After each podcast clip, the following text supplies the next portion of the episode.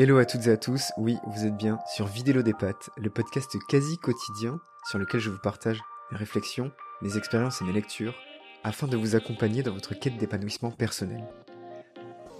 Bon, je vais pas vous mentir, hier j'ai eu la flemme d'enregistrer le 14e épisode. Et en me levant ce matin, j'avais encore la flemme. En plus ma série, Double Piège d'Arlan Coben est finie, Lenny a quitté l'Astarac. Non bon, là ok, là je plaisante, je regarde pas du tout.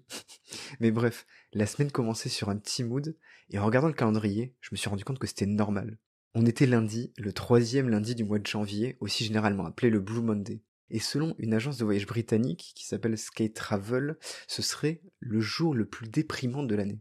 Mais le plus fou, c'est que des mecs ont été payés pour calculer cette date à l'aide d'une équation.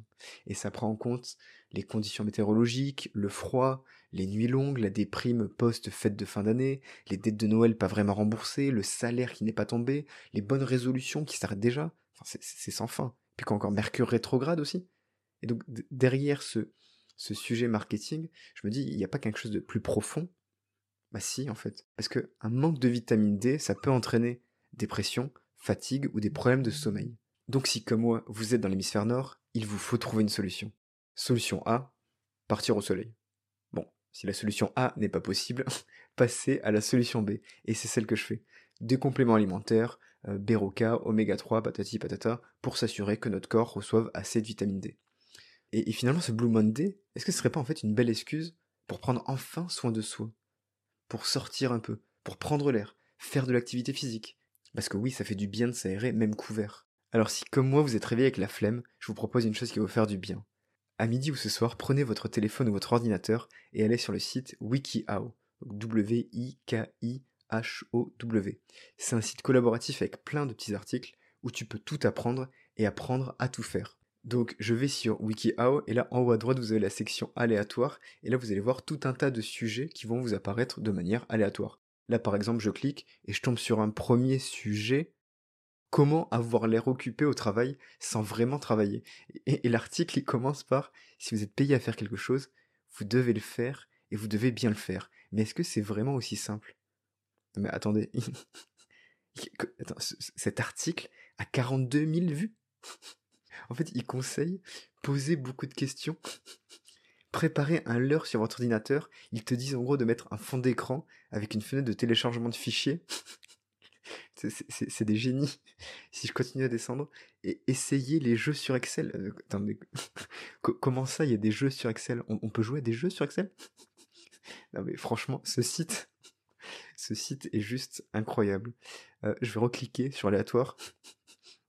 Je découvre un autre thème, 10 manières de tromper le podomètre d'un téléphone. Et entre parenthèses, il y a marqué « sans marcher ». Conseil numéro 1, fixez votre téléphone sur une roue de vélo que vous ferez tourner. Non mais pardon, c'est quoi l'intérêt de faire ça? Mais franchement, ce site, il est incroyable. Il y a des sujets incroyables.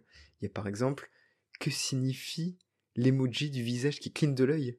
Comment l'interpréter et comment l'utiliser? Non mais 36 000 fois. Comment savoir si mon patron marié est amoureux de moi? Quels sont les signes à observer? Mais c'est génial.